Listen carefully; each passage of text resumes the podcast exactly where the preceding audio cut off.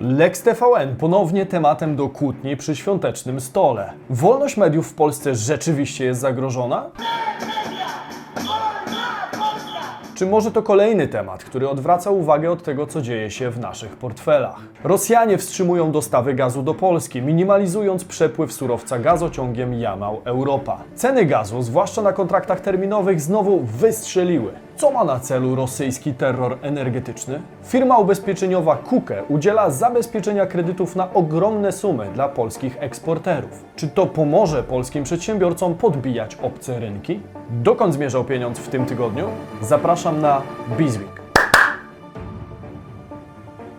Cześć, z tej strony Damian Olszewski i witam Was serdecznie w programie Praktycznie o Pieniądzach i informacyjnej serii Bizweek, Waszego osobistego przeglądu najważniejszych wydarzeń ze świata biznesu i finansów. Czas to pieniądz, więc zaczynajmy. Lex TVN przegłosowany.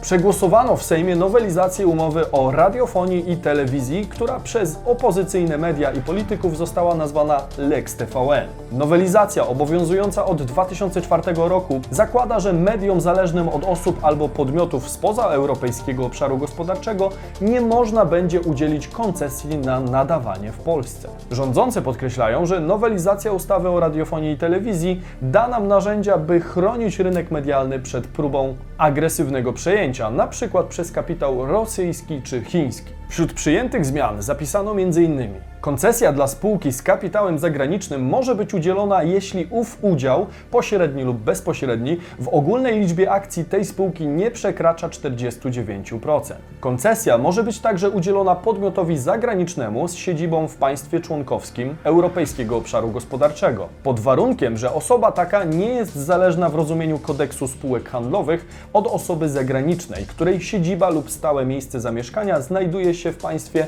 niebędącym państwem członkowskim EOG.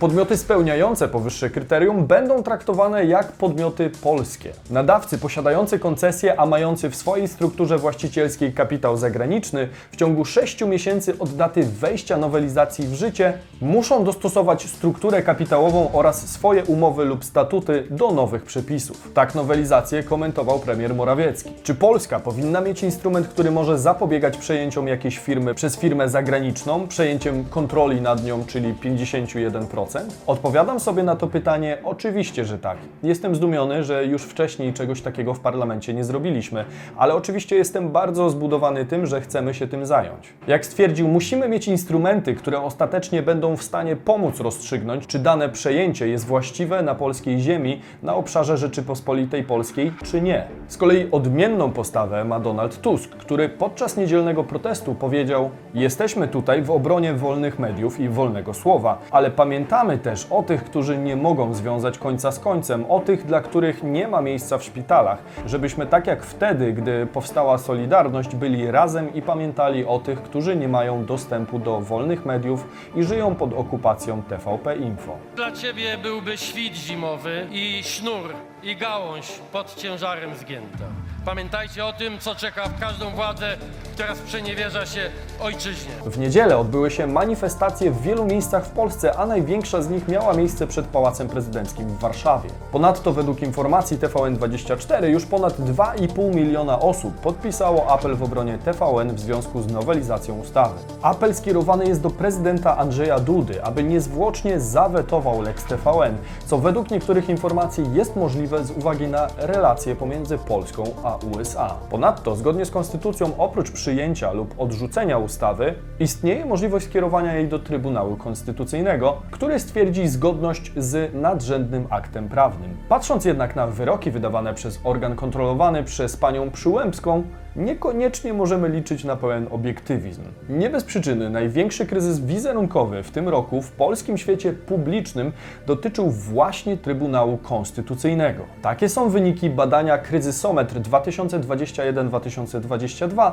przeprowadzonego przez agencję Alert Media Communications wśród menadżerów i dyrektorów do spraw komunikacji oraz rzeczników największych polskich firm i instytucji. Czy prezydent podpisze Lex TVN? Dajcie znać, jak sądzicie w komentarzu. Grupa Santander i Kuke finansują olbrzymie inwestycje eksporterów. Grupa Santander oraz Kuke zapewniają czołowemu polskiemu producentowi stali Kognor kredyt w wysokości 400 milionów złotych na rozbudowę i unowocześnienie zakładów produkcyjnych, co umożliwi spółce poszerzenie skali działalności oraz zwiększy eksport. Kognor jest polską firmą, która skorzystała z oferowanych przez Kukę gwarancji spłaty finansowania inwestycyjnego na rozbudowę potencjału eksportowego. Jest to pionierskie rozwiązanie zaproponowane właśnie przez ubezpieczyciela. Polega ono na przejęciu większości ryzyka kredytowego przez Kukę za pośrednictwem udzielonej gwarancji. Grupa Santander ustrukturyzowała finansowanie w formie kredytu inwestycyjnego o wartości 30,5 miliona euro i 240 milionów złotych, udzielonego na okres 10 lat. Gwarancja Kukę pokrywa na rzecz banku 80% ryzyka kredytowego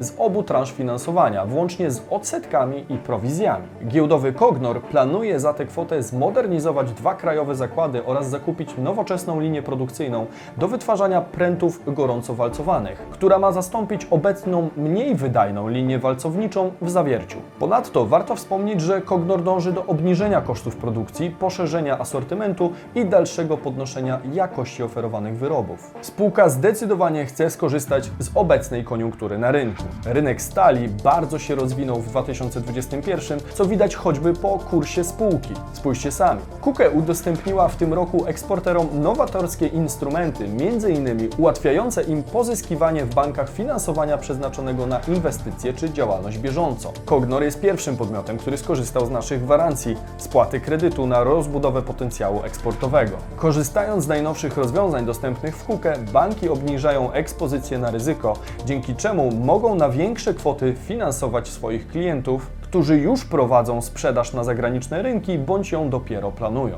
Wśród eksporterów widzimy bardzo duże zainteresowanie nowymi instrumentami, powiedział Janusz Władyczak, prezes KUKE. Zadowolenia z udzielonego finansowania nie krył również Santander Bank Polska. Finansowanie eksportu czy inwestycji, które będą miały pozytywny wpływ na zagraniczny rozwój działalności polskich firm, jest jednym z głównych celów Santander Bank Polska. Obniżka akcyzy na paliwo. Jak reagują ceny na stacjach? Od poniedziałku w ramach tarczy antyinflacyjnej obowiązuje obniżona akcyza na paliwo. Ponadto, zgodnie z ustawą od 1 stycznia nastąpi również obniżka akcyzy na prąd oraz zwolnienie sprzedaży detalicznej paliw z podatku od sprzedaży detalicznej. Warto jednak zaznaczyć, że od nowego roku akcyzy na paliwa ulegną zmianie. W związku z obniżoną akcyzą powinniśmy dostrzec obniżone ceny na stacjach benzynowych. Szef Orlenu powiedział również, że dzięki wcześniej wykonanej optymalizacji, dywersyfikacji ropy i centralizacji zakupów w PKN Orlen mamy w Polsce jedne z najtańszych paliw w Europie. To również efekt podjęcia odważnej decyzji o nabyciu praw do emisji CO2 po około 23-24 euro, podczas gdy obecnie kosztują one 80-90 euro. Tutaj trzeba przyznać, że trafiliśmy, bo ceny do emisji rosną w zastraszającym tempie. A jak obecnie wyglądają ceny paliw w Waszych lokalnych stacjach? Widzicie zmiany? Dajcie znać w komentarzu. Rosja wstrzymała dostawy gazu przez Polskę. Według niemieckiego operatora sieci Gascade we wtorek zostały wstrzymane dostawy rosyjskiego gazu do Niemiec gazociągiem jamalskim. Według danych tego operatora we wtorek w punkcie pomiaru Malnow na granicy polsko-niemieckiej dostawy zaczęły być kierowane na wschód. Dla Polski jest to wykorzystywanie tzw. rewersu fizycznego na gazociągu jamalskim, o czym informowała choćby Rzeczpospolita. Na punkcie przysyłu Malnow na granicy polsko-niemieckiej surowiec płynie do Polski, ale z kierunku niemieckiego. Polacy wykorzystują w ten sposób tzw. rewers fizyczny na gazociągu jamalskim. Gaz, który płynie obecnie do Polski, pochodzący z giełdy niemieckiej, to surowiec z Norwegii, Rosji, Holandii oraz dostaw z LNG. Ponadto warto wspomnieć, że Gazprom systematycznie zmniejsza rezerwacje na tranzyt gazu gazociągiem Jamał-Europa. W piątek spółka zamówiła przepompowanie 26,8 milionów metrów sześciennych surowca wobec 31,4 milionów metrów sześciennych w poprzednich dniach. Następnie rosyjski gigant zarezerwował w sobotę 5,2 miliony metrów sześciennych, w niedzielę 4,2 miliony, a w poniedziałek już tylko 3,8 miliona. W związku z tym, że przepływ gazu na zachód był zmniejszony od soboty, doszło do reakcji cen tego surowca. We wtorek ceny gazu w Europie przekroczyły 1800 dolarów za 1000 metrów sześciennych, a na holenderskim rynku TTF cena gazu w kontraktach z dostawą w styczniu wzrosła do 160 euro za megawattogodzinę. Nie trzeba być ekspertem od geopolityki i stosunków międzynarodowych, aby dostrzec, że agresywna polityka Kremla nabiera rozpędu. Mówiłem o tym wcześniej, zarówno w odcinku o kryzysie energetycznym, jak i w odcinku o Nord Stream 2, które możecie obejrzeć tutaj. Rosjanie mogą stosować szantaż energetyczny w związku z napięciem politycznym wokół Ukrainy oraz opóźnieniami w certyfikacji gazociągu Nord Stream 2. Ponadto nie zapominajmy o wielkiej grze pomiędzy Waszyngtonem a Moskwą. W tej tematyce przydałby się chyba osobny odcinek, aby pokazać Wam w szczegółach, w jaki sposób Amerykanie rządzą obecnie światowym systemem finansowym. Chcecie taki odcinek? Tradycyjnie dajcie znać w komentarzu. Dodatkowym utrudnieniem dla przesyłu przez gazociąg jamalski jest to, że przebiega on przez Białoruś, której przywódca zagroził zablokowaniem dostaw gazu do Unii Europejskiej. Oby te święta były dla Was ciepłe pomimo braku dostaw gazu z Rosji, a kwestie niezgody w sprawie wolności mediów i segregacji sanitarnej nie przysłoniły tego, co nas łączy.